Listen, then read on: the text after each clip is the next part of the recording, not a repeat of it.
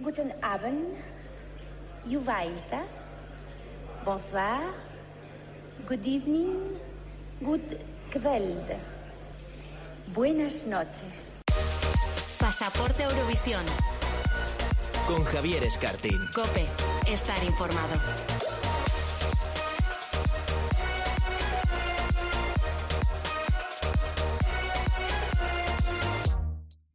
Hola a todos, muy buenas, bienvenidos, bienvenidas a Pasaporte a Eurovisión, el primer podcast dedicado al festival en una radio generalista. Hemos arrancado ya la cuenta atrás y estamos, aunque parezca mentira, a menos de un mes para vivir una nueva edición del Festival de Eurovisión. Ya hemos escuchado todas las canciones, conocemos a todos los artistas.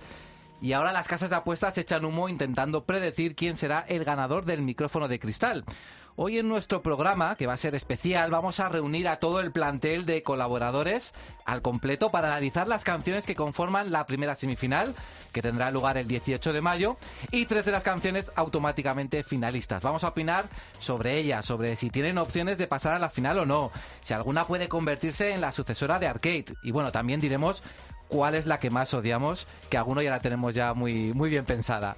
Tenemos a todo el equipo preparado y dispuesto para comentar este primer bloque de canciones y por supuesto también te invitamos a ti a que nos dejes tus opiniones sobre las canciones de esta primera semifinal a través de las redes sociales de Cope. Así que no esperamos más, comienza aquí la primera semifinal de Eurovisión 2021. Okay, I feel going on here. The music flows through my veins. It's taking over me. It's slowly kicking in. My eyes are blinking and I don't know what is happening. I can't control it. Don't wanna end it. There's no one here and I don't care. I feel it's safe to dance alone. Dance alone. Eh, hola Oscar, ¿qué tal? Hola, muy buenas. Oye, qué bien se te escucha hoy, ¿no? Ah, que sí, estoy aquí cerquita. ¿eh? Por primera vez están en los estudios centrales de la cadena COPE dos de los colaboradores de este programa que por la pandemia y tal siempre han entrado desde casa, pero hoy era un día especial. Hoy estábamos celebrando esta primera semifinal ya pre- pre- previa al festival y hemos invitado aquí a Oscar y también a Iván Iñarra. Hola Iván, ¿qué tal? Hola Javi, hola Javi, buenísimas tardes. Estoy súper ilusionado de estar aquí. ¿Os ha sorprendido los estudios de COPE? Bueno, uno de los muchos estudios que tiene. Es, es todo muy bonito, o sea, es que se podía hacer aquí Eurovisión mismamente. Oye, se puede hacer una gala de preselección de España. Eso, eso. El sonido por lo menos es aquí muchísimo mejor. Peores plazas hemos toreado. ¿eh? Exacto. Y obviamente como están desplazados y no nos podemos mover entre comunidades o entre países, bueno, telefónicamente siguen estando con nosotros. César Fernández, hola César, ¿qué tal? Hola Javier, hola chicos, muy bien, qué pena no poder estar con vosotros, qué envidia. ¿No te han dejado venir de Londres?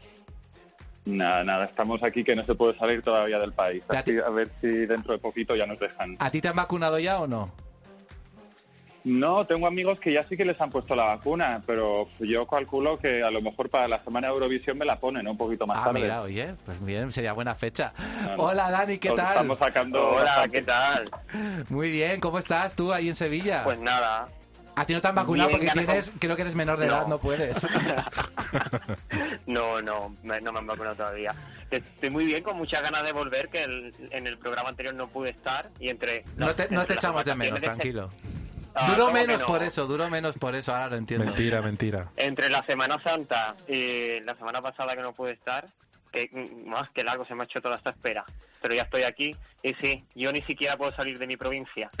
Así que en casita, seguimos teletrabajando. Bueno, vamos a comentar ya esta primera semifinal, vamos a empezar a hacer nuestras quinielas sobre qué países van a pasar, cuáles no. Y yo creo que lo primero que tenemos que hacer es conocer un poquito a los representantes, porque siempre habrá alguien que esté un poco más desconectado que nosotros y necesite un aperitivo, ¿no? Y conocer un poquito cuáles son los rivales de este año. Vamos a comenzar con el país que abre eh, Eurovisión 2021 y esta semifinal, que es Lituania. A ver, César. Bueno, lo primero de todo que es suerte poder empezar con una de mis canciones favoritas. Ahí lo suelto ya para empezar. Eh, empezamos con Lituania, que es un país cuyo mejor resultado fue en el 2006, que de momento no ha conseguido superar el sexto puesto. Y este festival de 2021 pues va a empezar con uno de los artistas eh, que van a conseguir eh, pisar el escenario de Eurovisión tras la cancelación del año pasado, que son The Roop, una banda que llevan ya siete años juntos y tras el éxito que tuvieron con On Fire el año pasado, fueron fichados por Warner, que es una multinacional. Y yo creo que si hay una canción ideal para poder para celebrar que el festival vuelve, no es otra más que Discotech, ya que quién no ha bailado en el último año más de una vez solo en el salón de su casa, como dice la letra de la canción. Totalmente, totalmente. De hecho, el videoclip estaba inspirado, inspirado en eso. Bueno, creo que Oscar, esta canción puede ser ganadora. De hecho, en una votación que hicimos entre amigos, ¿verdad? Fue la canción más votada, y hicimos el sábado pasado. Sí, efectivamente, yo creo que además para varios de nosotros también era la favorita. Mm. Yo entre ellos, o sea, tengo que decir ya que es mi favorita, o sea, que empieza el festival. O sea, ya se lleva de, 12, Lituania, la de Sí, sí, de mejor manera no puede empezar el festival después de dos años sin, sin él, la verdad, para mí es mi favorita. ¿Tú qué sería opciones de ganar? Em, es verdad que se han ido un poco mm, desinflando las opciones porque esta canción se escogió muy pronto, eh, en la temporada Eurovisiva. Pero para el espectador medio que la vaya a ver por primera vez, yo creo que puede ser una sorpresa y podría ser el primer triunfo de Lituania perfectamente. O sea, que pasa a la final. Sí. César, ¿pasa a la final? Por supuesto, de largo. Vale. A ver qué opina Dani. Pues mm, pienso también igual que va a pasar a la final y estoy muy de acuerdo con lo que ha dicho el compañero de que si mucha gente está diciendo que Lituania vuelve otra vez mm, en la línea de lo del año pasado, que sí se ha desinflado un poquito en estos meses, pero la mayoría de la gente que ve Eurovisión lo ve el día de la gala. Por lo tanto, yo creo que su actuación se le va a, se le va a grabar en la retina. La canción es muy pegadiza y puede dar la sorpresa. Iván. Para mí es la canción que mejor ha sabido captar todo este año pandémico, en un año que teníamos mucho miedo de que hubiera canciones con esta temática y quizás eh, estuviera un poco exagerado ¿no? el peso que podía tener todo el tema del corona. Y para mí lo han hecho de una forma tan inteligente que me parece que mm, son eh, unos artistas y han mejorado muchísimo la propuesta del año pasado. ¿Esperas algún cambio en la puesta en escena con respecto a lo que vimos en la preselección? Eh, ellos han, ya han hecho alguna actuación en la cual están probando cosas. Pienso que en este sentido con esta estrategia que tienen de querer presentar un producto ganador, van a hacer algo que ha estado ya muy filtrado y muy cuidado y espero que acierten. Bueno, en teoría, si no me equivoco, los cinco apostamos porque pasa, ¿no? De Rupa a la final. Sí, sí, sí. Bueno, pues ahí está la apuesta. y posible, y posible winner alert, como se suele decir. bueno, bueno, a ver cuántos winner alert tenemos. Eso también será interesante valorarlo. Y de Lituania vamos a hablar de otro país que nunca gana el Festival de Eurovisión, que su máximo puesto ha sido el séptimo lugar, si no me equivoco y tiene posibilidades de ganar este año. Es un winner alert, Eslovenia. Hey child, why you hiding from the light? Why you cowering in fright? Don't tell yourself the heavens cast you out, and you're falling from grace. You'll get beaten and bruised. You'll be scarred into your core. But it's gonna make you who you are. When you learn to heal, when you learn to rise again, you can tell the sun, Amen.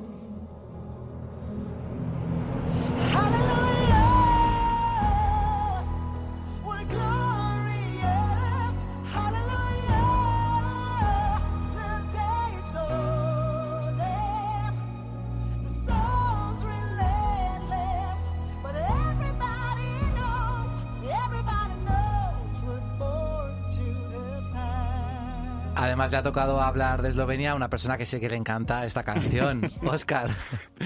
Para nada. Además es que, para el que no lo sepa, el puesto 2 es el puesto maldito de salida y han puesto aquí a Eslovenia que, bueno, Javier, yo sé que es tu guilty pleasure, pero, pero yo no estoy nada Es que no sé por qué me gusta. O sea, yo sé que debería odiarla, pero me gusta. Me gusta cómo canta tampoco, ella. Tampoco odiarla, a ver. Ella canta muy bien. Sí, sí, sí, ella tiene un bozarrón, la verdad. es, es una intérprete pues muy experimentada. Ya tiene 37 años y, y la verdad es que lleva un montón de años ya cantando. Eh, como bien decías, el puesto séptimo es el mejor puesto de Eslovenia en Eurovisión, pero también hay que decir que hace 20 años que no consiguen colarse en un top 10 de una final.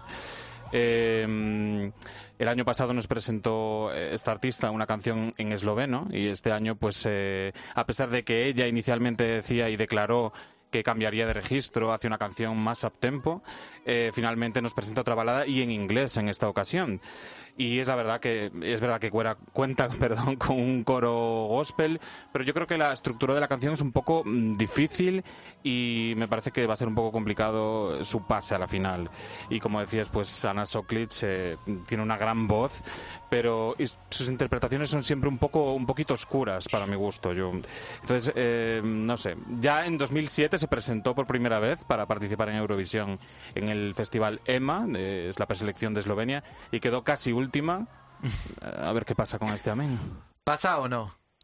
para mí no No pasa. Bueno, el coro ya lo viene pregrabado de, de Eslovenia, o sea que ahí no va a tener ningún problema. Eh, Dani, Pues yo voy a ser rápido. Ella canta muy bien, pero la canción es un no. No, no, no creo que pase. no pasa. Iván, Ella tiene muchas tablas, canta muy bien, pero la canción no, yo creo que no va a enganchar a la gente.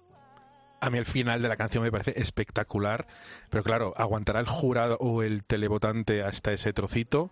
Yo creo que no pasa. César, Pues mira, simplemente decir que el clip que has puesto de como 30 segundos ya me han parecido una eternidad. Y como ha dicho Oscar, si sale en segunda po- posición es porque los- ni siquiera los productores del programa confían en que esta canción tenga alguna posibilidad de pasar a la final. Eh, me parece, yo creo que es de las dos canciones que en principio no tiene ninguna posibilidad de clasificarse. Y mi problema, que creo que ya os lo conté en algún programa anterior, es que yo creo que ella está mucho más cómoda cantando en esloveno que en inglés. O sea, se la ve como muy forzada y como que en ella está a gusto. Así que lo siento mucho, pero Eslovenia, nos vemos en el 2022. o sea que tampoco, ¿no? Que tampoco pasa a la final. Nada. Nada. Bueno, yo también creo que... ¿Tú, tú, eh, César, crees que va a obtener mejor puesto el amén de Eslovenia o el amén de Austria? Recordemos que compiten en distintas semifinales. Bueno, supongo que ya hablaremos de eso en el próximo programa, pero yo creo que el de Austria se va a clasificar y Ah. puede que hasta que no quede tan tan mal, pero este, madre mía, o sea, yo creo que entre los 0 y los 5 puntos, mm, ahí va a estar su, Pobre. su radio de acción cuando, cuando veamos los resultados de esta semi. Iván dice que el, el, el amén austriaco pasa a la final y queda bien también. Eh, Yo opino como César, somos muy pocos los que pensamos que... Pero bueno, como es tema de otra semana, no hacemos spoiler. Bueno, pues hemos hecho pleno con Lituania, pensamos los cinco que van a pasar, y pleno con Eslovenia, pensamos que los cinco no va a clasificarse Ana Soklic, a ver qué, a ver qué ocurre, a ver, pues una sorpresa de esta primera semifinal. ¿Y será una sorpresa que Rusia pase a la final este año?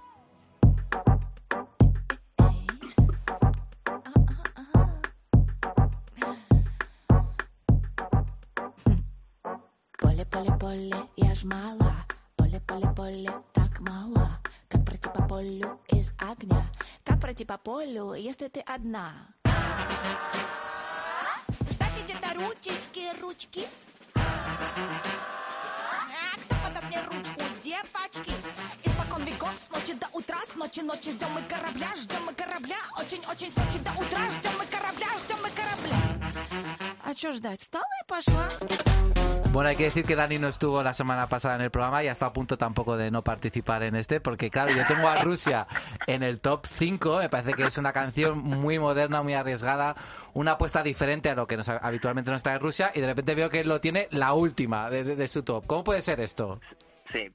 Bueno, bueno, te voy a contar un poquito primero sobre esta canción, Sí. para que los oyentes sepan quién, eh, a quién acabas de escuchar. Ella es Menisha, la representante de, de Rusia, es una cantante de mucho éxito allí, y ella se ganó su pasaporte a Eurovisión en una preselección que se sacó Rusia ahí de la manga a última hora. Todos esperábamos que volviera a ir el grupo que habían elegido para 2020, que era uno de los favoritos, por Little cierto. Big, sí. Sí, y al final salió esta preselección.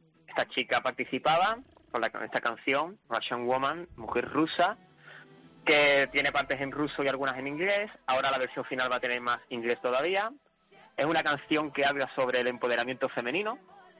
Como curiosidad, tú sabes que a mí me gustan mucho las curiosidades. Esta preselección fue el 8M, el 8 de marzo, el Día de la Mujer. Y sí, Javi, yo, esta canción es una canción que o la odias o la amas.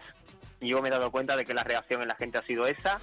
Y aquí tenemos un ejemplo. Tú la amas y yo la odio. La tengo la última en mi top. Así que yo creo que va a ser muy difícil saber si va a tener su puesto asegurado en la final. por este esta polarización tan grande. Yo ya por de haber dicho esto me juego mi renovación en la siguiente temporada de Pasaporte Eurovisión. Pero, Pero- pero pasa o no. Lo tengo que mira, yo cada vez que suena esta canción en mi reproductor de música yo mm, la salto y yo me voy a dejar llevar por esa intuición y va a ser un no. Vale. Eh, eh, Masiña, yo creo que se ha convertido en un personaje muy popular en, en Rusia en los últimos días. Estamos diciendo mal el nombre todo el rato, ¿no? popular. Pues Maniza. Que para ti es brasileña. Brasileña de toda la vida, de Río de Janeiro. Manilla. Manilla. Es un personaje que se ha convertido muy popular en Rusia en estos últimos días, ¿no, Iván? Sí, además eh, ha acaparado incluso eh, grandes eh, grandes periódicos internacionales le han dedicado reportajes estos días, lo cual es raro porque eh, decir tanta presencia mediática, tanto interés va a provocar seguimiento y en Rusia ella se ha colocado como abanderada de, de derechos y de minorías que normalmente no tienen voz, ¿no? Es decir, eh, cuidado y ojo porque estos movimientos luego en Eurovisión suelen tener una traducción en, en buenos resultados. Yo tengo que decir que me cuesta mucho ver a Rusia en la final y yo la tengo como shocking non-qualifier, que dicen los pros, o sea, un no clasificado. Y te digo por qué, me faltan votos para Rusia. Al estar Bielorrusia fuera y con el conflicto ucraniano, esto también hay que sumar, las matemáticas también cuentan en, en Eurovisión. Y me faltan votos para Rusia porque no considero que tenga la accesibilidad para el público internacional y para muchos jurados que a lo mejor no les interesa este tema del empoderamiento o lo que representa la cantante y me cuesta mucho, me faltan votos. ¿eh? Eh, la canción yo la tengo a mitad de la tabla, no la tengo. Yo sí que soy de los grises, ¿eh? aquí también hay grises. No soy ni top ni bottom, la tengo fuera de mi top 25, pero tampoco en el bottom 10, por ejemplo. Entonces. eh, ¿Sí o no? Yo creo que no va a pasar, me arriesgo. César. Bueno, pues yo, para empezar, deciros que, como justamente estaba comentando Iván, o sea, está teniendo muchísima repercusión aquí en el Reino Unido. Y si en España el pobre Blas Canto se ha visto como empequeñecido por la repercusión de Suiza y de Francia, pues eso está pasando aquí con Rusia. O sea, entrevistas en la BBC, Fíjate. The Guardian, vamos, hasta en el programa de máxima audiencia de la mañana han hablado de, eh, de Manisha en la radio. Eh, a mí me parece que ella es mucho mejor que la canción, pero aún así la canción me gusta muchísimo, es súper original, es un caos maravilloso de los que me encantan y por lo que amo Eurovisión. Y mm, aunque no tenga sus países vecinos alrededor, yo sigo confiando en que ella sí que, sí que va a conseguir clasificarse para, para la final. Oscar. Pues estoy totalmente de acuerdo con lo que dice César. La verdad es que mm, me encanta que Rusia eh, sea banderada del empoderami- de empoderamiento femenino este año, que yo no sé si existe el Día de la Mujer allí o no, pero vamos. Parece una contradicción, Sí, ¿verdad? es un poquito Sí, sí. extraño. Eh, pero me encanta que esté representada como una canción tan caótica como ha dicho César, porque normalmente es todo lo contrario. Y Rusia está medida hasta, hasta bueno, no sé. No, no Hasta sé la qué- última nota, sí. Hasta cualquier talla de lo que lleve el, el cantante en, en escena. Y todo como demasiado, muy poco Rusia, la verdad, porque en realidad el pop mm, ruso tampoco es lo que vemos en Eurovisión normalmente. Entonces yo creo que esta canción es muy original. Es verdad que es complicada y polariza los gustos muchísimo, porque ya lo hemos visto aquí. Y mm, yo voy a decir que sí, va a pasar a la final. Bueno, yo también, así que tenemos tres síes y dos noes, pero aquí ya se empieza a polarizar la cosa. Vamos a ver qué opinión tenemos del cuarto participante, que es Tuse. Hablamos de Suecia.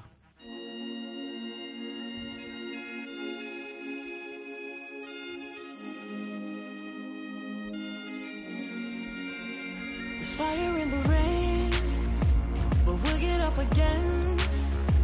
We're thousand miles apart, but we'll overcome.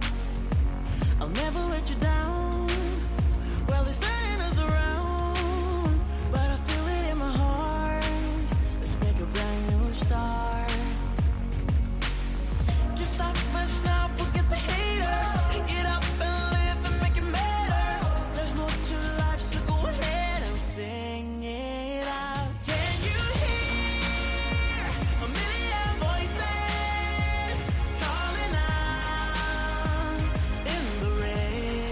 Tiene solo 18 años, pero también ha acaparado ya varias portadas en Suecia, ¿verdad, Iván?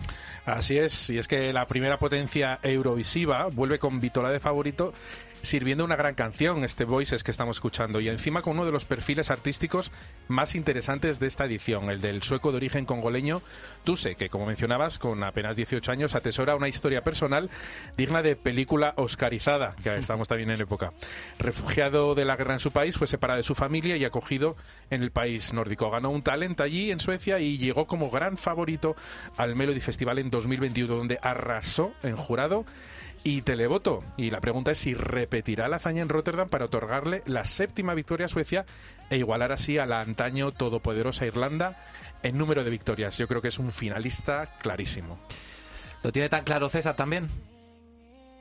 Sí, desde luego. A ver, Suecia siempre es garantía de éxito y saben siempre llevar al festival eh, un estilo contemporáneo y que además recuerden a canciones que han tenido éxito mm, en los últimos tiempos. O sea, esta canción podría formar parte fe- perfectamente eh, del repertorio de The Feeling, por ejemplo. Eh, The Weeknd, perdona, no The Feeling, que me he equivocado, que ese es otro grupo de hace la tira de años. Creo que al igual que Manisha, él engrandece el tema, o sea, la canción es bastante peor de lo que es él como, como vocalista. Y me parece que con Suecia vamos a vivir un pequeño déjà vu de los últimos años. Es decir, veo que los jurados van a dar muchísimos votos a esta canción, pero creo que cuando llegue la hora del televoto va a haber propuestas que a la gente le va a llamar mucho más la atención que, que Voices. Aún así, lógicamente, pues, pues sí, pasan a la final. O sea, se puede repetir ese 21 points Benjamin Ingrosso. ¿Qué opina Oscar? Sí, vamos. Bueno, yo creo que por lo menos en la, en la primera semifinal, después de escuchar las canciones de Lituania, Eslovenia y Rusia, yo creo que es como un alivio para el espectador. Yo creo. Entonces, a lo mejor sí que puede obtener puntos de, de televoto en este caso. No sé luego en la final si pasa, que yo creo que sí, ya te lo digo.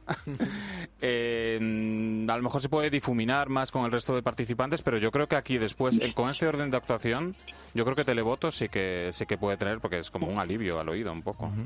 ¿Dani? Pues yo pienso que sí, que van a pasar a la final. A mí me parece la canción bastante buena y él me parece muy buen artista. Y Suecia, claro, es que es Suecia, es mm, prácticamente garantía de que en, en escena van a hacer algo potente. Entonces, comparando con otras canciones que hay, no me parece la mejor, pero sí me parece digna candidata de estar en la final. O sea, cinco síes, ¿no? También Suecia será casi seguro clasificada para la gran final. Bueno, tú se podrá actuar en Rotterdam en esa semifinal del 18 de mayo. Quien no lo va a poder hacer será nuestra siguiente candidata.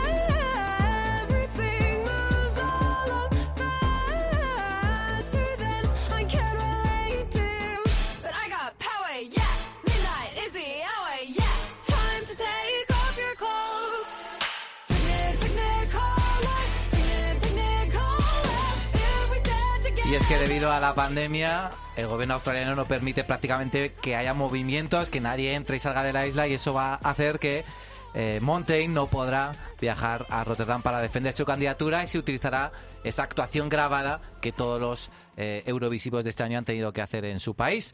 ¿Eso le va a restar opciones eh, para su periplo por Eurovisión, César? Pues yo creo que un pelín puede sí que le acabe restando, restando opciones, porque además una cosa es, el jurado, yo creo que va a ser la primera canción en la que el jurado y el televoto van a ver la misma actuación, porque si lo pensáis, normalmente suelen ver actuaciones diferentes, la del ensayo general y la de la final. También yo creo que es muy interesante porque va a ser la primera vez en la historia que una canción participa y no va a estar presente. Si os acordáis, en el 2017 con Rusia, pues era una de las propuestas que se hacía para que pudiesen participar en vez de pisar solo, solo australiano. Eh, Solo australiano, no, perdón, solo de solo Ucraniano. Es- sí, justo. En el 2020 pues presentó Don't Break Me, este año su propuesta es, si no la primera, de las primeras canciones de la historia del festival en este estilo que es el hyperpop, eh, que es Technicolor. Un estribillo súper machacón, que a mí me encanta, de los que se te queda en la cabeza, vamos, tras la primera eh, escucha, Y Montaigne en general me parece un artista con una discografía bastante interesante. Y además, eh, yo siempre me gusta premiar un poco a la gente que se arriesga. Es decir, en vez de llevar una canción fácil o del estilo del año pasado, ha decidido ir por algo completamente loco de nuevo y que es poco convencional. Eh, me gustaría mucho que se clasificase, pero en esta porra que estamos haciendo hoy, voy a tener que decir que no. Oscar. Pues bastante de acuerdo también con lo que dice César. Eh, es verdad que va a ser la primera artista que no esté, eh, que no pise el suelo eurovisivo, igual que ha pasado también en el Festival de San Remo este año, ¿no? Con, Mm. con algún cantante, con Irama, por ejemplo. Eh, me encanta Technicolor y me gusta mucho Montaigne también, pero eh, tal y como es, tal y como ella ha dicho, además y ha declarado cuando le han dado la noticia de que no iba a ir a Rotterdam, pues ella misma ha dicho que no va a estar en igualdad de condiciones y los medios no van a ser técnicos, no van a ser los mismos que que los que mm, va a tener el resto de participantes en Rotterdam. Entonces, mm, yo creo que me gusta, pero no va a pasar a la final. Dani. Pues mira, pues yo con el tema de Australia estoy un poquito también desconcertado porque estoy de acuerdo con lo que ha dicho antes César, que es una candidatura muy arriesgada. Ella es una buena cantante. Pero sí es cierto que yo cuando escuché la canción, la primera escucha no me transmitió, por así decirlo, algo que me enganchase. Y si eso le pasa al público en general, teniendo en cuenta que ella no va a estar allí, que todo va a ser una actuación distinta, bueno, no sabemos si todos los países van a poder viajar o no, o si todos van a poder actuar porque tengan que hacer cuarentenas o no. Pero en el caso de que todos actúen en el escenario y esta se vea distinta, yo creo que le va, a- tener un poquillo de desventaja y que eso puede hacer que por primera vez Australia no se clasifique para la final. Iván. A mí me encanta Technicolor. Montaigne ya ha hecho historia, quiera o no, es decir, pasará a Sí. los libros de historia, la recordaremos siempre. Y yo, bueno, pues me voy a posicionar del otro lado. Pienso que quizás despierte un voto de simpatía y todas las dudas vocales que pueda generar Montaigne, que ha demostrado que en alguna actuación eh, pues no está poquito del todo, irregular, eh, sí. sí, sí. Yo creo que esta ventaja que tiene, aparte de los coros pregrabados, va a ir y debe ir a su favor. Yo la tengo en el borde, borde, borde, justo la décima clasificada. O sea que para mí es un sí. Bueno, pues de momento el voto único de Iván, porque yo creo que tampoco va a clasificarse, pero es cierto que sería también la primera vez que Australia no se clasificaría para la final, que hasta ahora, incluso en años que lo ha tenido complicado, ha conseguido. Vamos a hablar del siguiente país, nos vamos ahora a Macedonia del Norte.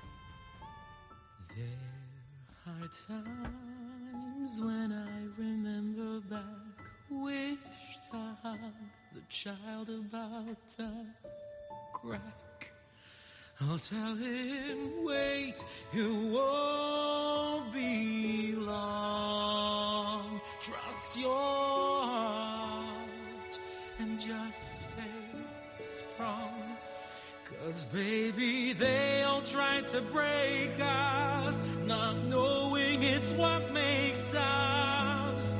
This is how we found our way. Como es país balcánico, le toca a Óscar hablar de ella. Efectivamente.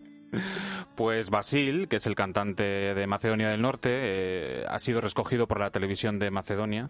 Eh, en este caso, él sí que ha cambiado de registro, ya que tras la bailable You del año pasado, este año se ha transformado y nos trae este tema, un tema totalmente clásico, eh, Here Stand que pues por otra parte casa a la perfección con la voz del artista y con su formación musical clásica. Eh, Basil tiene 36 años y tampoco es extraño para el festival ya que formó parte de los coros de Tamara Todevska en 2019 en Tel Aviv con el tema Proud que por otra parte es el tema que consiguió la mejor clasificación de Macedonia en el Festival de Eurovisión. Es un séptimo puesto, a pesar de ganar el, tele- el voto del jurado, perdón. Eh, es un país que debutó en 1998 y yo creo que más difícil lo va a tener eh, Basil en Rotterdam para, para clasificarse, a- porque yo creo que este tema carece un poco de originalidad y es verdad que por momentos nos puede recordar algún tema de musical, alguna canción Disney e incluso a veces recuerda un poco a Freddie Mercury con, Mm. con Queen en algunos pasajes. Eh, pero bueno, yo creo que en esta semifinal, en la primera semifinal hay un gran nivel y no creo que sea suficiente para, para lograr un puesto para la final. Un no para Basil, de Óscar, y para Dani. Pues también un no. Yo no, no lo veo en la final directamente. Rotundo. Iván. No, me parece un tema de relleno, como bien ha dicho Oscar, de musical, de secundario que tiene su momento en el escenario de transición. Mm, No, lo siento por Basil. César. Madre mía, qué rápido está haciendo esta ronda. Pues igualmente, no, es decir, es un vocalista muy competente, pero vamos, que es una balada muy, muy anticuada que yo creo que va a estar ahí con, con Eslovenia para llevarse el último puesto. Es o la una o la otra. Bueno, momento Eslovenia y Macedonia son los dos países que llevan cero, que ninguna apuesta por ellos. Veremos a ver qué ocurre. Y ahora vamos a hablar de un país que en estos últimos años no ha tenido mucha suerte, aunque es el, el país que más veces ha ganado el Festival de Eurovisión. Quizá este año pueda volver a tocar la gloria. Hablamos de Irlanda.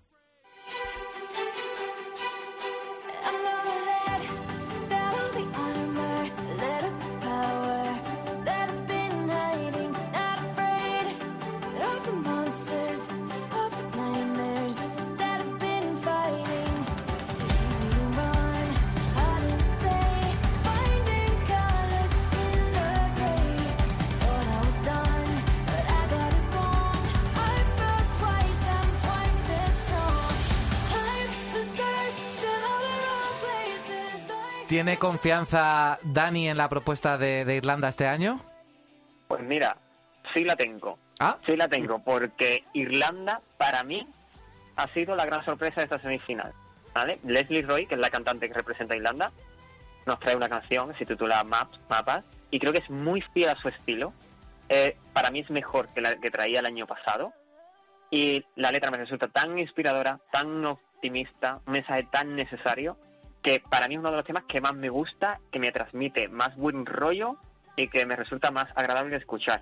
Yo la pasaba a la final, pero la pregunta es, ¿es lo suficientemente competitiva para clasificarse? Si tengo que hacer una porra en la que tengo que mm, votar mm, y acertar, yo diría que no. Me gustaría que sí, pero yo creo que no. ¿Te inspira a ti Irlanda, Iván? Mira, yo con Irlanda, como todos los que vimos las Eurovisiones de los 90, tenemos una relación de amor-odio que se ha ido transformando en amor a medida que los pobres no levantan cabeza. Y solo por esa simpatía que despierta a Leslie, esa personalidad que demuestra en la canción, esa lección aprendida de este año que yo creo que ha transmitido con Maps, para mí es un sí, quizás más deseo que realidad, pero ojalá sepa transmitir en el escenario. Haya dicho que va a actuar sola, lo cual me da un poquitín de miedo, pero todo mi apoyo y mi voto de confianza para ella y para Irlanda en la final. Un sí de Iván y César, ¿qué opina? Pues mira, coincido en que la canción es mejor que la del 2020 y creo que una evolución de Irlanda pues sí van un poquito en la dirección correcta. A la hora de clasificarse me parece que lo tiene un poquito complicado y si me perdonáis me voy a poner un poquito jurado de OT en plan Coco Comín o Nina y deciros que el problema que le veo a Leslie es que es una artista bastante estática en el escenario. Las actuaciones que he visto de ella hace un pelín palo y no se suele mover ni mucho ni muy bien. Y la otra cosa que sobre todo para una canción pop y de este estilo suele tener una expresión facial bastante dura a la hora de cantar. Entonces creo que tendría pues que trabajar un poquito en su expresión corporal y facial si quiere llegar a algo, pero de momento es un no. Oscar. A mí me da mucho miedo porque yo no sé vosotros si la habéis visto cantar mucho en directo a esta chica, pero... Dos veces y las es dos veces que cuando- bueno, la segunda vez, eh, cuando presentando esta canción era un playback, Es verdad, es entonces, es verdad, sí. entonces me da bastante miedo que eso, que actúe en sola en el escenario, centrándose sobre todo en que nos vamos a centrar en su voz. Y lo que más me fastidia de Irlanda, la verdad, es que sigan comprando canciones a Suecia, con toda la música que se hace en Irlanda, un país que ha ganado siete veces y todavía seguimos con... O sea, tal y como se han manifestado algunos artistas de Irlanda, y yo creo que la, la RTE tiene un poco abandonado a Eurovisión, eh, a Irlanda en Eurovisión, no sé a qué me recuerda esto. y mm, aunque me gusta Maps, he de decir que creo que no va a pasar a la final. Bueno, tiene la confianza de Iván. Re- Recuerda que solo pasan 10, ¿eh? Sí, Aquí. sí, sí, no, no, yo estoy haciendo cálculos. sí, vale, sí, sí. vale. Bueno, y ahora vamos a hablar de un país que, a diferencia de Irlanda, estos últimos, estos últimos años está yendo muy bien, aunque nunca ha ganado. Y de nuevo está ahí en la terna de posibles, posibles favoritos. Hablamos de Chipre.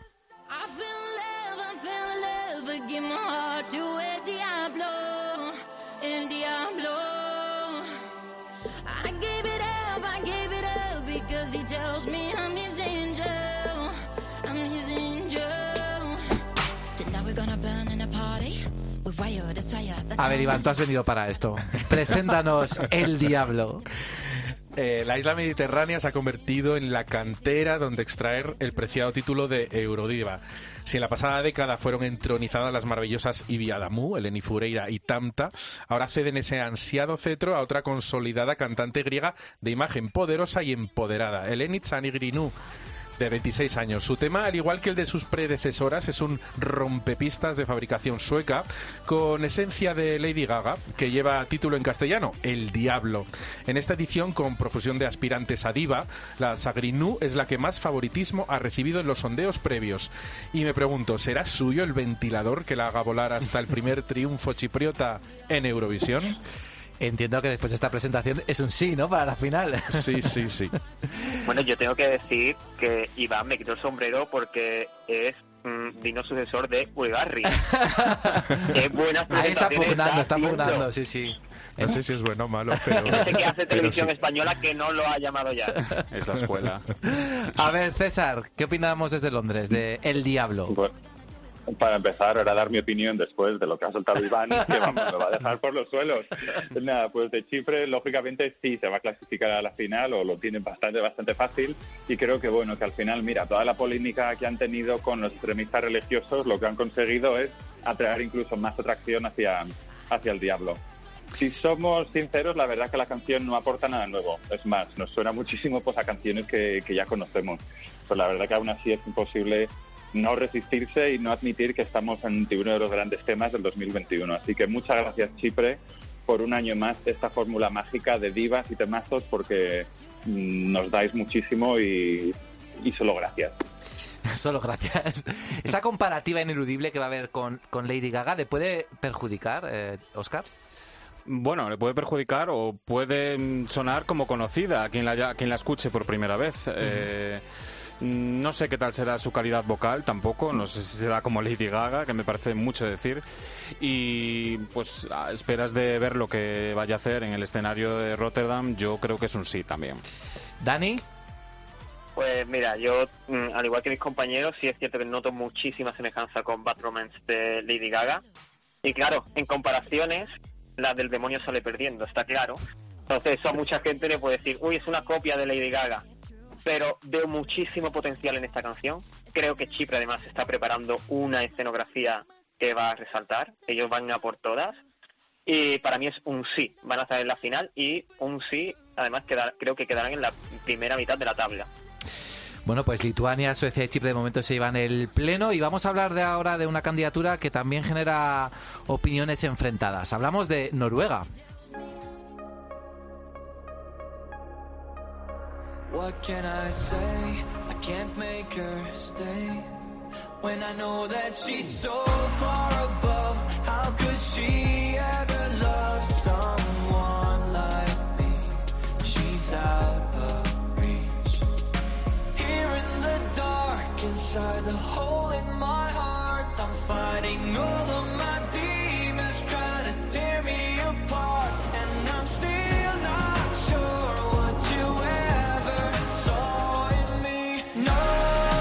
Él lo dijo aquí en el podcast. Ojo a Tix, es un cantante que está funcionando muy bien en Noruega, tiene mucho éxito.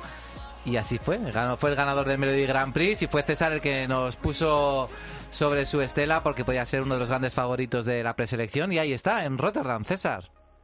Sí, justo, ya os lo dije antes de escuchar las canciones, que aunque Keino dentro del mundo Eurofan fuesen muy populares, el que vende discos y el que es el artista con más streaming era Tix, y efectivamente, bueno, pues así pasan en el Melody Grand Prix que, que acabó arrasando. Tix, que es el cantante que va a representar a Noruega este año, pues entre otras cosas, ha- es el compositor de temazos como Soy Pai Psycho de eh, Ava Max o fue concursante de la Isla de las Tentaciones versión noruega. O sea que nunca se sabe dentro de todos los que han participado en ese programa si nos encontraremos también algún futuro representante del festival en, en España. La canción con la que se presenta Eurovisión ha sido un éxito tanto en su versión en noruego como en inglés. Y la verdad es que es un medio tiempo así como muy eh, radio friendly que se llama Fallen Angel. Yo es una de mis canciones favoritas de este año, lo tengo que reconocer. Y como ya hemos hablado en alguna ocasión anterior, mi único problema quizás es que la puesta en escena me parece un poquito más digno de la película de Netflix sobre Eurovisión que del festival. Entonces yo no sé cómo verá la gente eso, pero quizás tras la película del año pasado, pues como que les hará gracia y, y tendrá buenos votos, pero desde luego a la final se clasifica. Un sí para César. Yo adelanto que es un no. Me cuesta creer que Noruega pueda quedarse fuera de la final, pero es que mm, son mu- es mucha competencia la que hay en esta semi. ¿Qué opina Oscar? Vale, estoy de acuerdo contigo. Yo también voy a decir que no, a pesar de que me encanta la canción. eh, la puesta en escena es muy dura para la gente que la ve por primera vez. Eh, creo que tanto el artista como lo que se representa en escena puede dar un poco de grima. Tampoco es novedoso porque lo del ángel y el demonio ya lo hemos visto en muchas ocasiones en Eurovisión.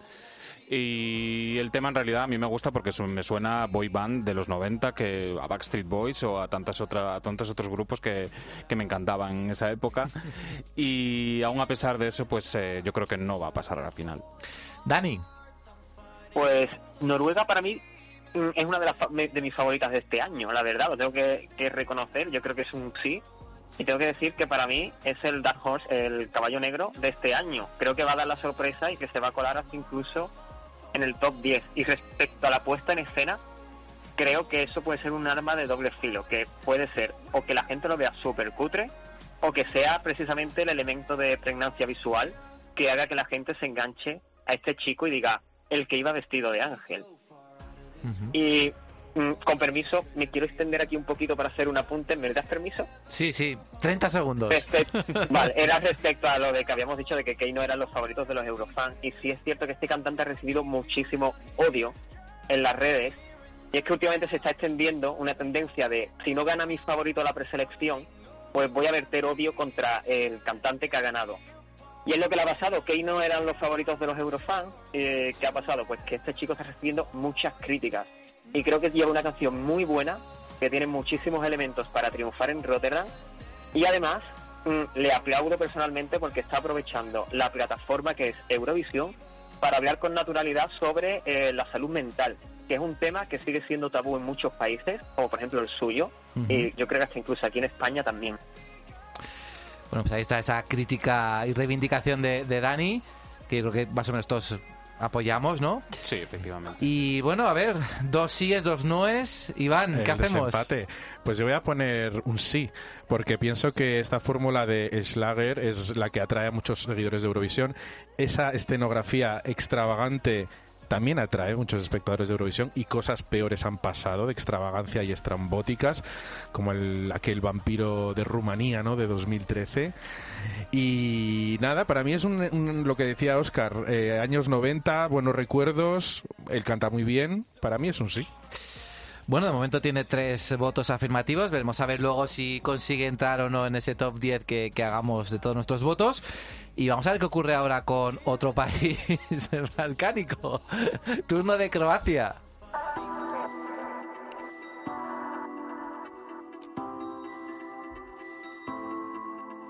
Tried to fix the broken pieces, now I'm leaving.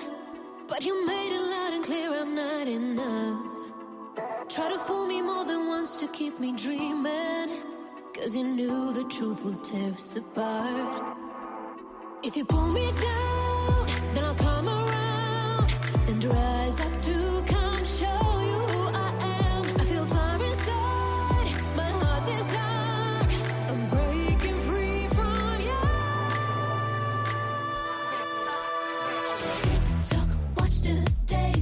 ¿En qué países balcánicos has estado tú, Oscar? En ninguno. Pero hoy en todos. Hoy en todos virtualmente. A ver, preséntanos la candidatura de Albina. Pues Albina Gercic o simplemente Albina es una artista emergente en Croacia, tiene tan solo 22 años, es conocida por haber participado en varios talent shows como X Factor Adrià o La Voz en Croacia, en donde quedó en tercer lugar en su tercera edición. Eh, tras salir del programa, firmó un contrato con Universal y más tarde participó en el mítico Festival Dora este año, que ha funcionado como preselección nacional para Eurovisión durante muchos años. Eh, resultó la ganadora con este tema pop, TikTok, eh, que es un gran cambio de registro para este país balcánico, que normalmente nos tiene acostumbrados a llevar a canciones más folk o- y muchas baladas balcánicas sobre todo. Eh, Croacia tiene muchas expectativas eh, con este tema con este intérprete y su tema comercial y es un artista que en numerosas ocasiones ha declarado fan de nuestro país y de algunos artistas de Operación Triunfo. Especialmente es seguidora de Aitana, con la que ha dicho que le gustaría realizar una colaboración en el futuro. Son unas artistas muy parecidas, a mi parecer, también. Hay que decir que Croacia nunca ha ganado Eurovisión como país independiente y dos cuartos puestos son su mejor palmarés, ambos hace ya más de 20 años. En los últimos años tampoco ha resultado muy afortunada y este año la suerte a lo mejor puede cambiar para TikTok y para Albina. Pero, o sea, ¿qué ocurre? ¿Qué opina Dani de esta candidatura? Pues mira, es una canción que reconozco que la escucho bastante, no me desagrada, pero al compararla con otras canciones, Javi, yo tengo que elegir 10. Entonces, eh, algunas se tienen que quedar fuera y creo que Croacia no, no va a ser mm, finalista. Eh, Creo que hay otras canciones que lo merecen más. No te he preguntado, Oscar, ¿pasa o no pasa? Para mí pasa de calle. Vale. Iván. Me encanta, o sea, estoy eh, loco por Albina, loco por TikTok, a mi edad, ¿sabes? O sea, es un problema. Mira que no habré visto ya Albinas en, en Eurovisión. Y algo tiene, me enganchó, me parece que tiene una gran personalidad, espero que lo sepa transmitir. Me encantaría ver a Croacia competitiva en la final. Y de todos los temas de reminiscencia ochentera eh, cantados por chicas este año, es el que más me convence. O sea que para mí es un sí. Dani.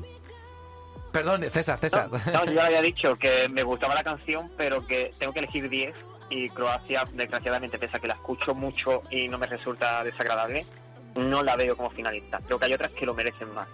César. Pues yo voy a ser un poquito la voz discontante en este caso y decir que aunque la veo más que capaz vocalmente, creo que hay una canción con otra mm, artista jovencita que justamente viene muy poco de- después de su actuación que se la va a comer completamente viva. Parece que es una canción que va a pasar bastante desapercibida. Así que, sintiéndolo mucho, yo digo que no. Bueno, luego sí es que decir, ¿eh? ¿Qué, ca- qué- qué cantante es esa? Pero Qué misterio. sí puede ser Israel, puede ser Azerbaiyán. ya veremos a ver. Bueno, pues eh, tres votos, porque yo sí creo que Albina va a pasar y también soy del club de fans de, de, de Iván Iñarra, el presidente, yo soy el vicepresidente. Oye, pues como le gusta a España, aquí la traemos. ¿eh? A Eh, cope. y Podemos hacer un TikTok para Ai- traerla, ¿no? Aitana es la tesorera de, de este, de este club de fans. Bueno, pues eh, también opiniones encontradas con, con Croacia y a ver qué opinamos todos de Bélgica.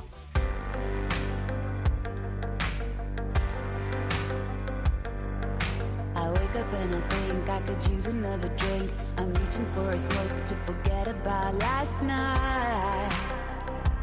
Last night. I get up cause I need a shot of instant remedy. I put a record on and makes me think about last night. Last night. Bueno, es un grupo con mucho pedigrí que tiene un hueco en la industria musical. Es cierto que en estos últimos años están un poquito de capa caída. Eh, igual se aferran a Eurovisión para intentar volver a, resurgir. ¿Qué le parece la propuesta de Overphonic para, para Eurovisión 2021? En el caso de Dani. Me, me encanta, me encanta, ya lo digo ya de, de entrada. Eh, sí, Uberphonic, como tú has dicho, va a representar a Bélgica. Además, lo va a hacer coincidiendo con el regreso de Gay Conner, que fue su vocalista durante su década de más, su década de más éxito. Así que mira, lo mismo resurge el grupo, como era de Fénix, de Conchita, y consigue un buen puesto en Eurovisión. La canción con la que lo van a hacer se titula The Crown Place, el lugar equivocado. Esperemos que no tengan un lugar equivocado después en la clasificación final. Y para mi gusto, mucho más fiel al grupo que la que llevaban el año pasado. Y creo que la candidatura, la gente no la está valorando lo suficiente. He mirado por las apuestas a ver un poquillo qué opinan las casas de apuestas y no le auguran un buen puesto y es algo que me ha extrañado muchísimo porque yo pienso que tiene mucha calidad. Es, ya lo he dicho antes, me encanta, es una de mis favoritas.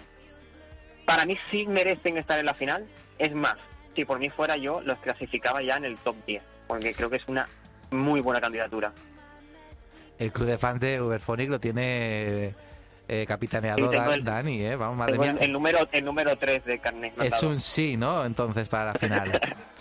Sí. Oscar ya está haciendo así, diciendo que no. Pero bueno, antes que Oscar, Iván.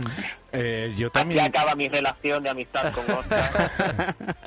Tampoco era tanta. Pues nada, llevamos cinco seguidas que estoy clasificando, pero Bélgica también para mí está en la final. Estoy contra toda estadística.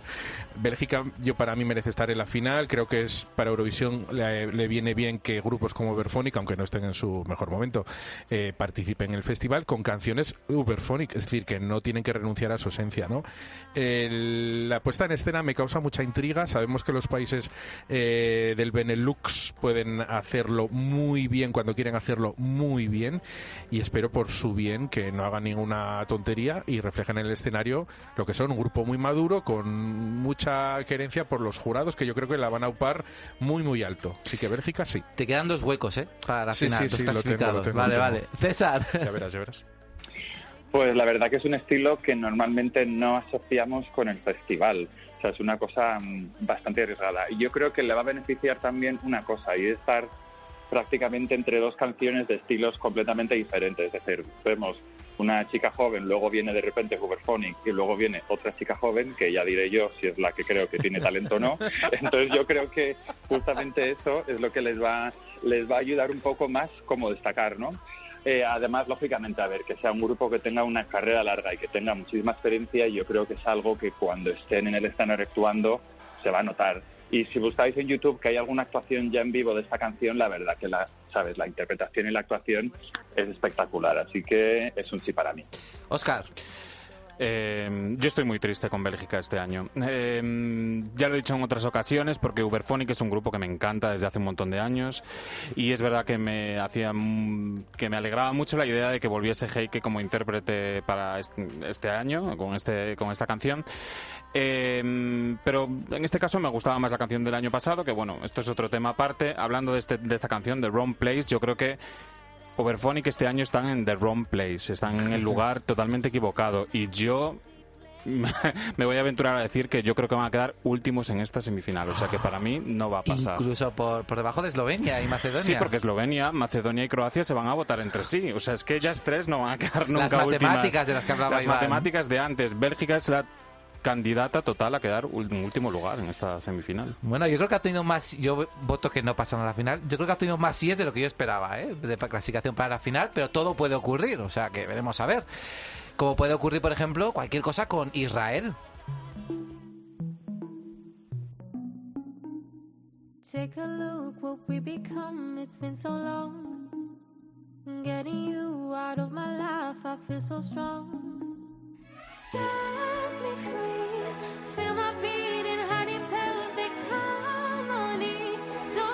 Down.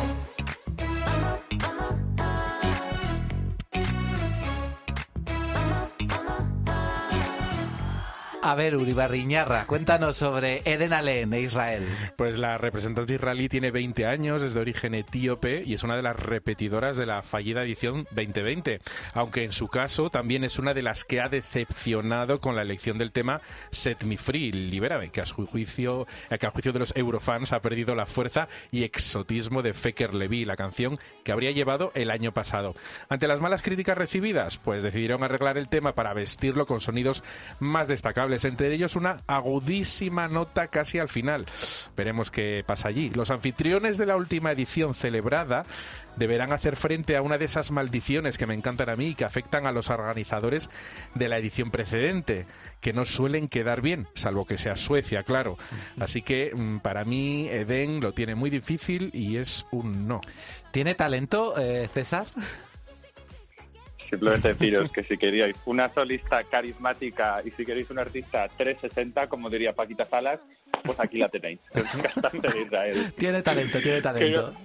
Tiene talento. Eh, como ya he dicho, yo creo que en algún otro par de canciones de las que ya hemos hablado, este es otro de los casos en el que el artista es muchísimo mejor que la canción. Es decir, ella consigue que una canción bastante mediocre pues sea bastante pasable. Entonces yo creo que entre Croacia e Israel la que se va a acabar clasificando eh, es Israel. Y la verdad que este proceso de chapa pintura en el que la han convertido como un tema de relleno del Dua- Dua Lipa, yo creo que, que le va a ayudar para conseguirlo. Oscar. Pues sí, la han dualipazado, o como se diga, ¿no? Yo opino mm, que sí va a pasar a la final, pero Croacia también, ¿eh, César? O sea, que no me la dejes ahí. Eh, creo que también que el artista es mejor que la canción en este caso. Eh, es verdad que la- por, esa, por ese paso de chapa y pintura ha quedado mucho mejor. Eh, y es verdad que eso que decías, de que el país organizador an- antes, eh, un año anterior, que al final tiene como un, no Un sé, gafe, ¿no? Sí, un gafe total. Eh, pero bueno, yo voy a decir que sí que va a pasar al final. Bueno, Dani estuvo como seis meses en Israel en 2019. Entiendo que es un voto afirmativo, ¿no? Bueno, en su Instagram fueron seis meses, luego ya en la realidad. Es, la realidad fue casi uno, nada más. que sí, para mí es un sí, aunque debo de reconocer que la canción de Israel, con respecto a la del año pasado, este año ha dado un bajonazo muy grande. La del año pasado me gustaba más, sonaba más étnica. Y bueno, cuando la escuché esta la primera vez me parecía una suecada, como nosotros solemos decir. Pero bueno, esta nueva versión la han mejorado, han mejorado esa instrumentalización que a veces se traslada a Oriente Próximo. Y yo creo que sí, que va a gustar. Ella tiene mucho carisma, como ha dicho aquí el compañero, 360. Es, es ma- es- ella es mejor cantante mm, que, lo, que la canción da de sí. Así que finalista. Mi voto es finalista. Mi voto también es un sí, además yo no soy nada hater con esta canción. A mí me encanta Set Me Free, así que voto afirmativo, cuatro síes y el único no de Iván Iñarra. Y ahora vamos a hablar de un país que siempre se había clasificado para la final, pero en estas dos últimas ediciones se quedó fuera. ¿Qué pasará este año con Rumanía?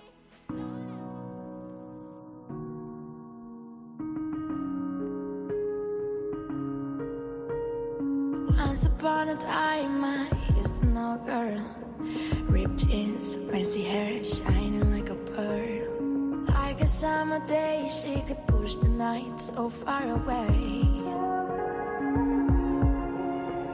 If you feel what I feel, see what I see, don't bring yourself down. You're not alone, not alone now. Oh, I lost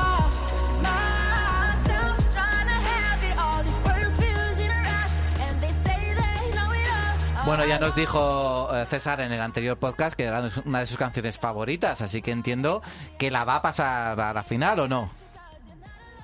Sí, sí, desde luego. Bueno, Roxanne, que es otra de las artistas que repite del 2020, es conocida dentro del mundo Eurofan por dos cosas. La primera, por un dueto que hizo con Alexander Rybak, y la segunda, y la más importante, por haber conseguido cantar una canción con más de gana y menos gracia que María Escarmiento con aquella fatiga actuación de Muérdeme en el 2019. Eh, sí, con Alcohol You nos encontrábamos pues con un poquito de influencia del rollo Billie Eilish, que desde luego es una de las artistas más importantes de los últimos años. Este año pues hay como cierta evolución, sigue manteniendo esa estética emo, pero es como una canción de un artista que está madurando. Es moderna, es contemporánea, creo que tiene una letra y una producción en general súper buena y desde luego que para mí es un sí. Oscar. Igual, también lo mismo que dice César, para mí es una de las canciones más modernas este año. Eh, a ver qué tal lo hace en directo, porque ese es uno de mis miedos y qué tal su puesta en escena, pero para mí pasa totalmente. Dani. Pues mira, pese a que me gustaba más la del año pasado que la de este año, tiene, eh, tiene algo que a mí me engancha, me encanta y sí, Rumanía va a estar en la final. Ahí Rumanía, van. otro país en el que casi me llevé un mes también de viaje. Así No, no, cariño, va a la final. Iván. Siento ser la nota discordante una vez más esta tarde noche. Eh, para mí me parece una canción demasiado, de, yo las llamo demasiado too good for Eurovision, demasiado buenas para Eurovisión. Estoy de acuerdo, es muy contemporánea, muy moderna, pero muy inaccesible. No tiene un arranque y me parece un, muy buen tema, ¿eh? Es de estas que a mí me gustan, pero que digo que no se va a clasificar. O sea, será la tercera vez consecutiva que se quede Rumanía fuera de la Sí. final, según tu pronóstico. Yo también me gusta, eh, con- comparto opinión con Dani, me gustaba más Alcohol You del año pasado, bueno, sí, de, de 2020, pero creo que también se va a clasificar Rumanía, porque creo que van a hacer una buena puesta en escena más, tengo esa convicción. Así que nada, No cuatro... sabéis lo que os estáis perdiendo, no sabéis lo que os estáis perdiendo por no celebrar Ruma- en Rumanía un festival de Eurovisión, Bueno, que es un país precioso. Algún día llegará, puede llegar, oye, fíjate. Bueno, cuatro síes para Rumanía y ahora, fíjate, ya no nos vamos a los Balcanes, ya nos vamos al Cáucaso. Azerbaiyán.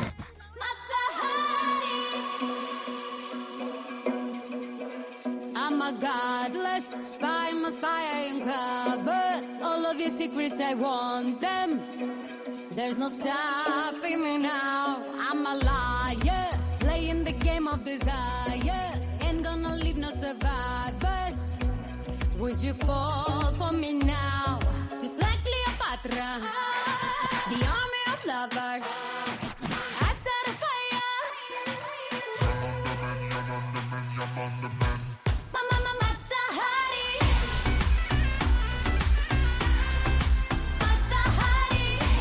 El año pasado era Cleopatra y este año Effendi nos trae Matahari. Cuéntanos, Oscar. Efectivamente, otra, repetido- otra repetidora es la representante de Azerbaiyán, Efendi, eh, que como dices ha pasado a ser Matahari este año. Eh, la canción sigue en la misma línea del año pasado, un tema pop con sonidos étnicos que está captando menos atención en las apuestas que, que el año pasado, ya que Cleopatra sí que era una de las grandes favoritas. Eh, tampoco la presentación del videoclip ha sido tan potente y quizás por eso a lo mejor no ha llamado tanto la atención.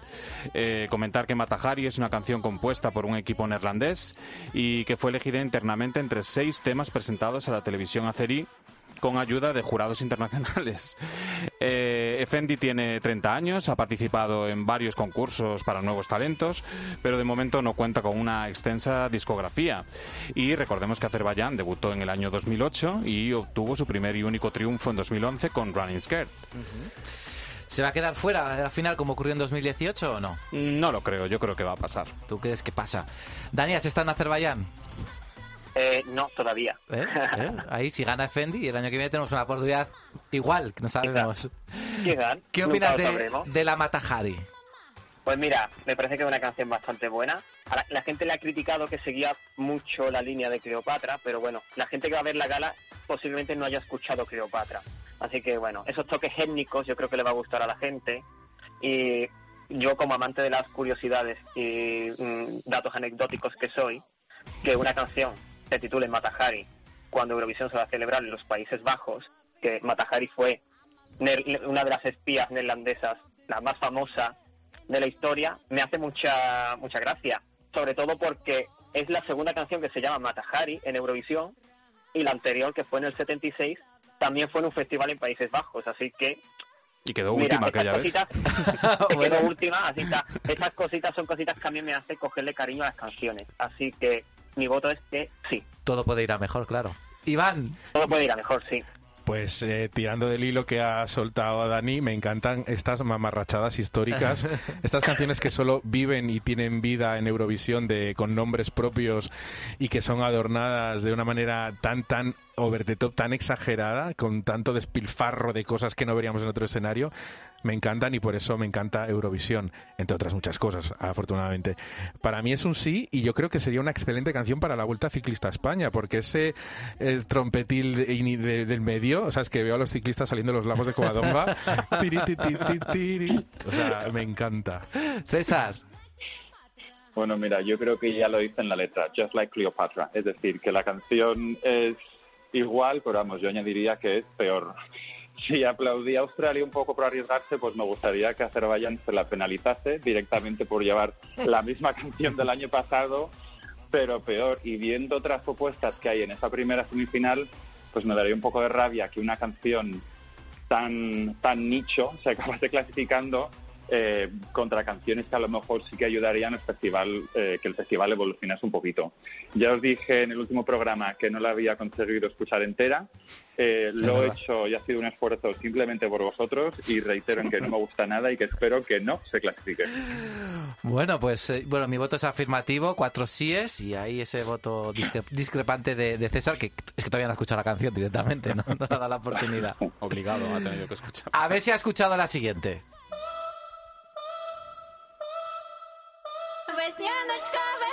весняночка, де ти зимувала, я садочко на клиночку, сорочечку пряла. Там у лісі на юзлісі сова воду дує, заспіває співаночку, нехай вона чує.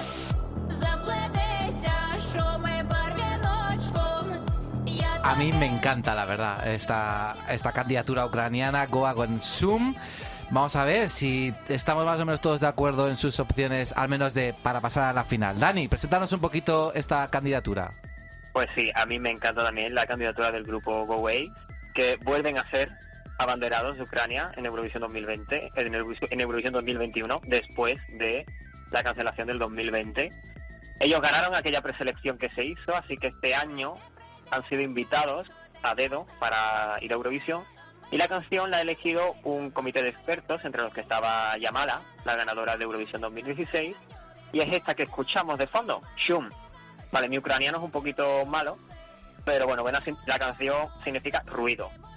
Y es que sí, esta canción que se inspira en las músicas tradicionales ucranianas, con este toque étnico, hay muchas, hay muchas personas a las que les suena a ruido y otros a los que le encanta. Es una canción que no tiene punto medio. La amas, la odias, te engancha o la aborreces. Y en mi caso me tiene enganchado, pero brutal. A mí me encanta el grupo, su estética, ese estilo folk fusionado con música tecnoelectrónica. Yo creo que en, en Rotterdam van a hacer algo muy llamativo. Además, yo le están dando mucho juego a todo este look pandémico, de las, mas- de las mascarillas, las pantallas. Creo que se puede, si, ha- si llevan eso a Rotterdam, se puede quedar en la mente de todos los espectadores y darnos una sorpresa. Para mí es un sí. Iván. A mí me encantaría que España enviase alguna vez de Yo soy asturiano, Algo Oscar tan atrevido, es ¿no? gallego, sí. Y además que nos suena a esas pandereteiras o cantareiras de nuestra tierra, ¿no? El problema es que para mí ese ruido al que se refería Dani me horroriza. Y yo estoy en el polo que ha dicho extremo de, de- vosotros y de la mayoría, porque aquí sí que me siento en franca minoría. Y para mí es un no. Me cuesta muchísimo empatizar, escuchar y terminar casi la canción, como a César le pasaba con Effendi.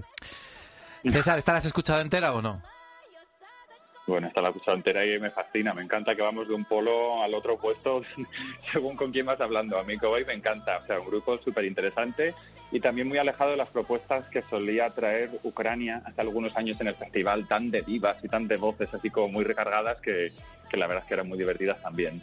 Eh, lo que más me gusta de Shum es que en un principio tampoco era un tema eh, pensado para el festival, sino que simplemente eh, lanzaron el tema, se convirtió en viral y de ahí pues decidieron presentarlo a la preselección y yo creo que eso siempre es una buena señal, o sea que me encanta y ojalá consigan clasificarse hacia la final.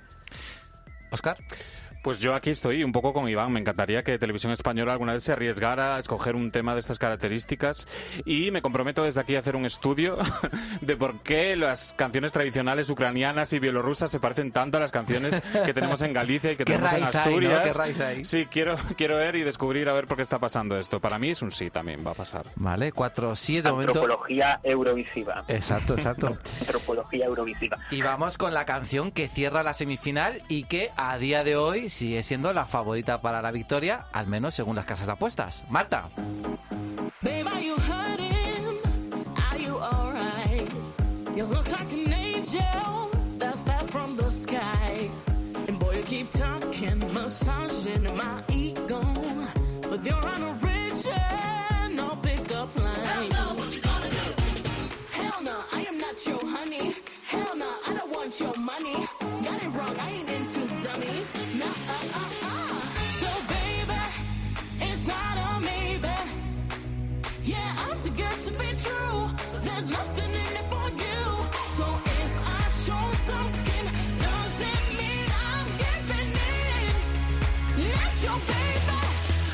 Jimmy Cass. Iván.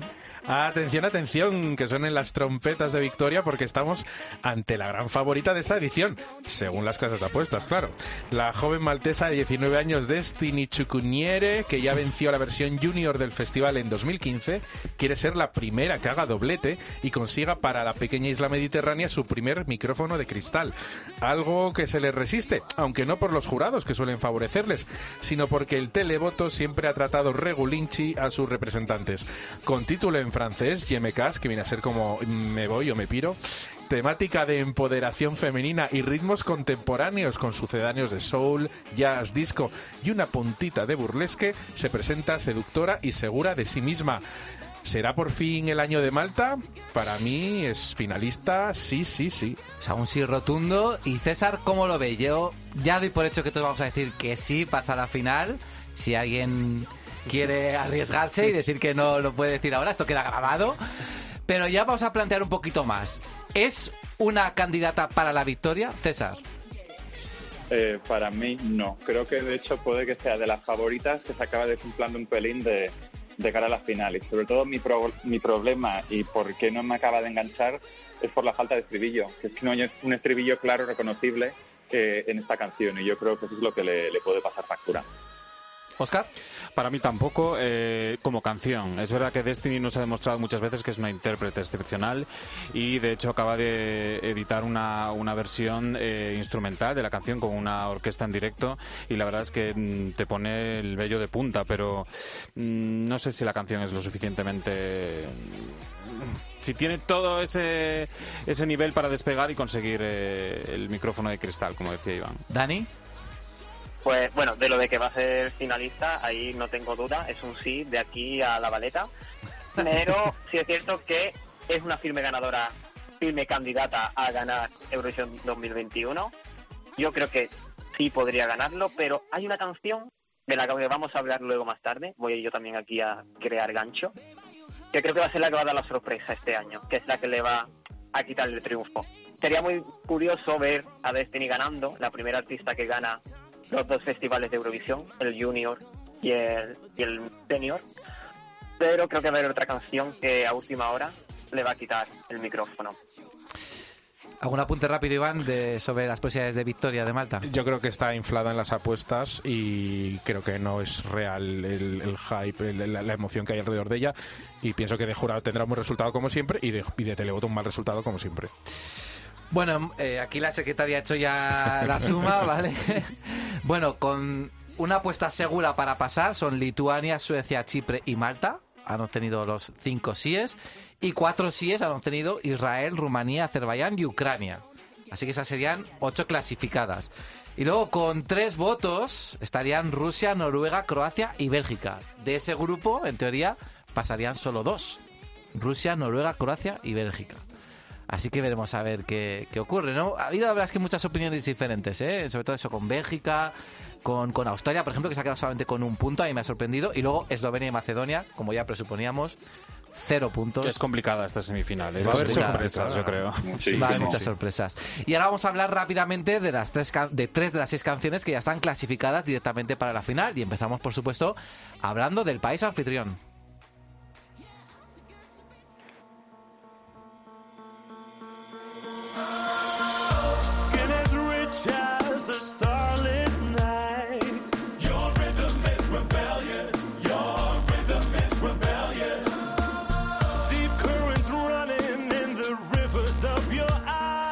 Muchos apodada como la canción del brócoli.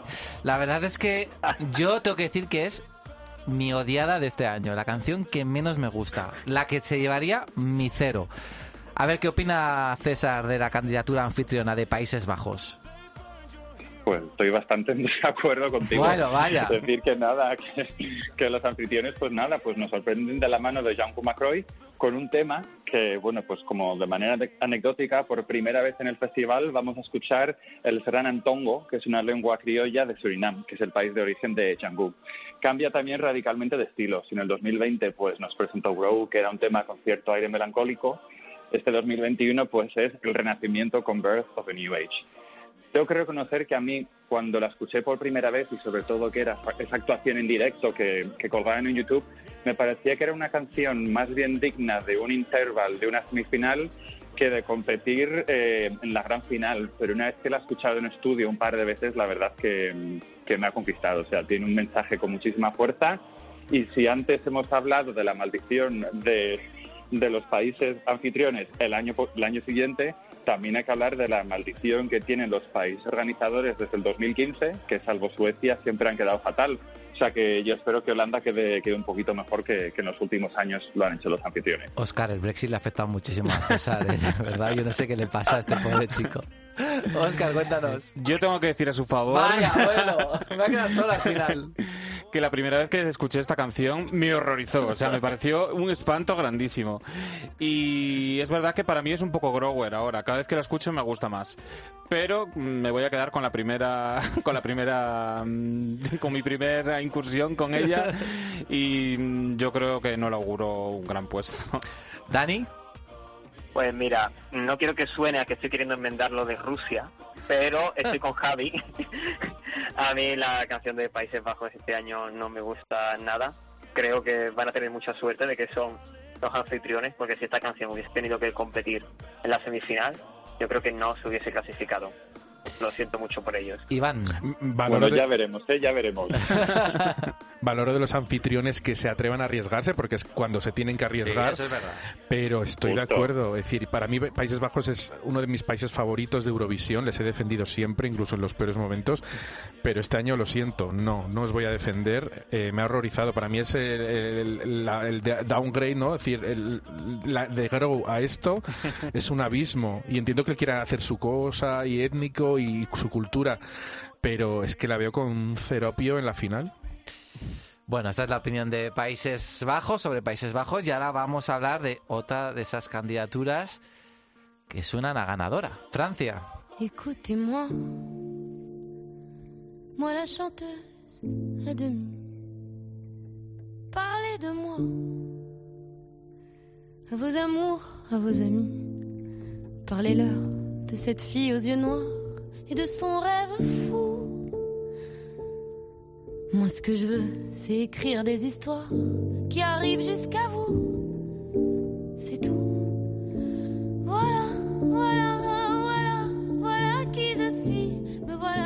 et. Muchos la comparan con Salvador Sobral, ¿no? Ese primer impacto de alguien con una esencia propia, natural, que de repente nos cautiva a todos. ¿Nos va a cautivar a todos en Rotterdam Bárbara Pravi, Oscar? Para mí tiene esa esencia totalmente. Me parece un tema creado con un gusto exquisito. Eh, el sonido es 100% Francia, íntegramente en francés. Es un totalmente reconocible para el público europeo. Eh, además, la imagen de Bárbara Pravi eh, va totalmente acorde con la fragilidad de, esta canción. Es una voz que comienza también frágil y, luego va increciendo ¿no? a medida que avanza la canción. Realmente no necesita nada más para calar hondo, yo creo, en los corazones de los televidentes eurovisivos en la noche de la final.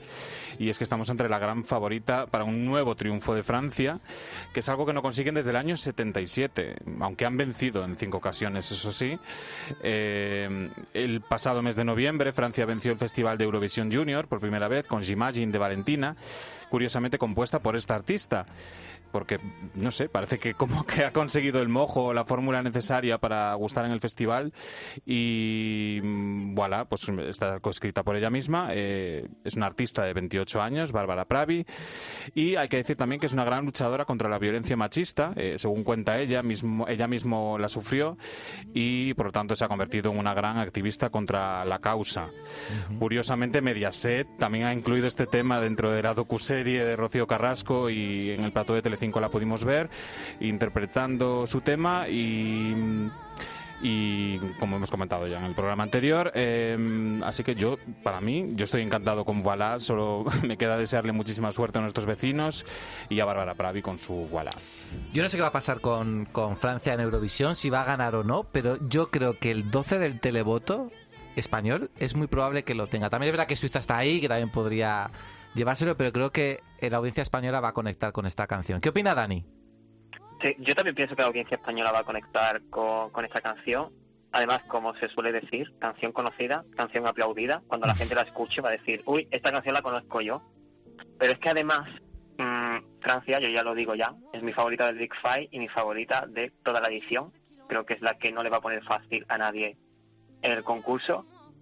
Desde que la escuché la primera vez, dije, esto juega en otra liga.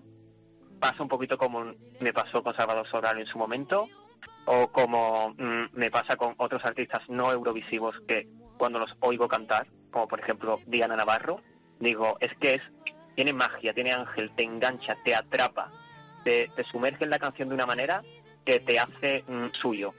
Y eso me pasa a mí con Bárbara, me pasa con Voilà. Y mira, ojalá Francia sea el primer país que gana Eurovisión Junior y Eurovisión Senior de forma consecutiva. Y mira, que se lo merecen ya Francia volver a organizar el festival y que sea con una candidatura, con una candidatura perdón, tan digna como esta. Iván.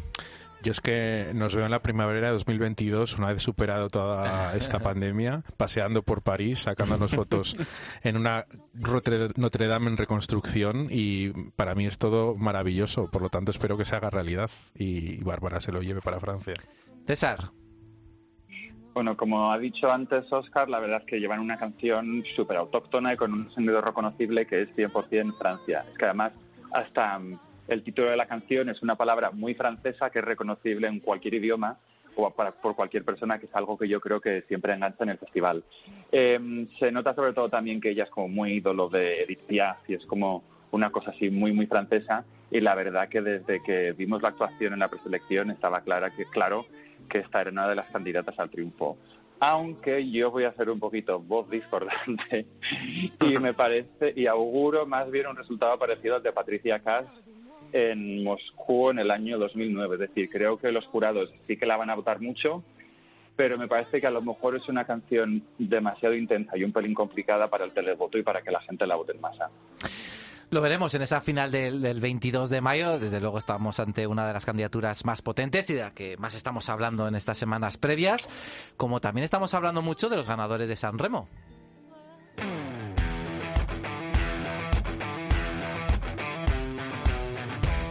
Loro non sanno di che parlo, vestiti sporchi fra di fango, giallo di siga fra le dita, io con la siga camminando. Scusami ma ci credo tanto che posso fare questo salto, e anche se la strada è in salita, per questo ora mi sto allenando. Buonasera signore e signori, fuori gli attori, vi conviene non fare più errori, vi conviene stare zitti e buoni, qui la gente è strana tipo spacciatori. Troppe notti stavo chiuso fuori, mo li prendo a calci sti portoni, sguardo in alto tipo scalatori, quindi scusa mamma se sto sempre fuori, ma sono fuori di testa. ¿Qué va a pasar con Italia en Eurovisión, Dani, este año? Bueno, tú ya sabes, yo aquí no tengo que decir nada, Italia es uno de mis países favoritos de Eurovisión y estoy muy contento con la elección de la banda Maneskin, que se proclamó vencedora del histórico Festival de San Remo, festival que este año ha sido muy especial por la pandemia, y aceptaron ir al Festival de Eurovisión. Tengo un dato curioso, y es que esta banda, Maneskin, su nombre significa luz de luna en danés. Por lo tanto, me dicen mis amigos de Dinamarca, por el pinganillo, que la pronunciación está mal dicha, que sería Moneskin. Anda. Pero en Italia, Moneskin. tanto el grupo como todo el mundo en Italia dice Maneskin. Así que, bueno, no sabemos cómo lo ¿Cómo, dirán cómo- cómo dice la maniza en Rusia, en Italia?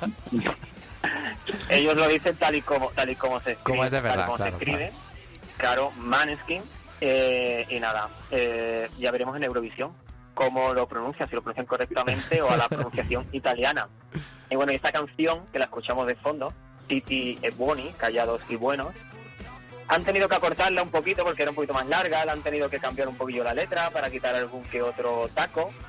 Y es que es un cambio total con respecto a esa balada maravillosa, digna de ganar Eurovisión, que llevaba Diodato el año pasado y que nos quedamos con las ganas de ver sobre el escenario. Y han apostado por este tema rock, con aire de metal, que a mí me vuelve loco, como dice la canción. Yo sono fuori di, de mi testa con loro. y, y nada, muy contento de que se apueste por el rock, por el rock de calidad, el rock italiano, que es un género muy bueno y que necesita también darle visibilidad a nivel europeo. Es una propuesta con mucho potencial y para mí son firmes candidatos a colarse en el top 5. Iván. Me encanta que Italia se haya arriesgado, roto clichés. ¿no? Mucho, mucha gente pensaba que Italia solo enviaría baladas clásicas. Incluso hay gente que rechaza esta canción porque precisamente espera que Italia siempre mande baladas clásicas. Bueno, pues se puede arriesgar, se puede apostar por algo diferente y sin caer en lo estrambótico. Y para mí es una apuesta de calidad diferente, rompedora, transgresora. No sé cómo quedarán, pueden quedar muy bien, muy mal, me da igual. Bravo por Italia. César. Pues bastante de acuerdo, o sea, me gusta muchísimo que rompan clichés y si ya les funcionó romper un poquito el cliché de la bala- balada clásica con Mamut hace un par de años que quedaron segundos, pues ojalá que Italia también mantenga esa buena racha y cuando acaben las votaciones pues estén al menos en el top ten de, de la final. Oscar. Pues totalmente de acuerdo con lo que decís también. Eh, igual que Dani, Italia también es uno de mis favoritos, eh, de, mis países favoritos en Eurovisión. Eh, es verdad que yo en mi día a día no escucho música rock o música hardcore como me encantaban Hattari de Islandia hace dos años, pero yo creo que, como decíais, es, tiene que haber música para todos los públicos y yo creo que City Boni es una gran representación para Italia. Para mí es una de mis grandes favoritas este año y me encanta.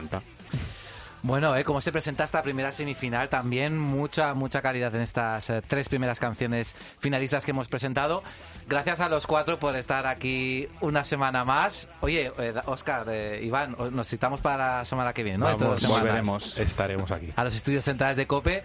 Y César y Dani, un abrazo muy grande a los dos, ¿eh? Os tenemos aquí muy presentes también. Gracias. Igualmente, saludos desde la nos dentro- Y Lo con- mismo digo, nos vemos dentro de dos semanas. con esa segunda semifinal que vamos a analizar también de forma muy pormenorizada. Así que os emplazamos para escuchar ese programa especial que ya será el último antes del Festival de Eurovisión 2021 Qué que por fin, por fin Pues lo ya vamos a poder, aquí, ya está aquí. lo vamos a poder vivir. Con Maneski nos despedimos. Hasta dentro de dos semanas. Chao.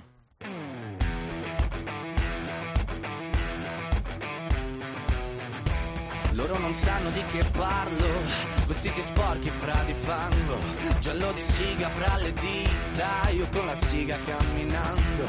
Scusami ma ci credo tanto che posso fare questo salto, e anche se la strada è in salita, per questo ora mi sto allenando. E buonasera signore e signori, fuori gli attori, vi conviene non fare più errori, vi conviene stare zitti e buoni, qui la gente è strana tipo spacciatori, troppe notti stavo chiuso fuori, mo prendo a calci sti portoni, sguardo in alto tipo scalatori, quindi scusa mamma se sono sempre fuori, ma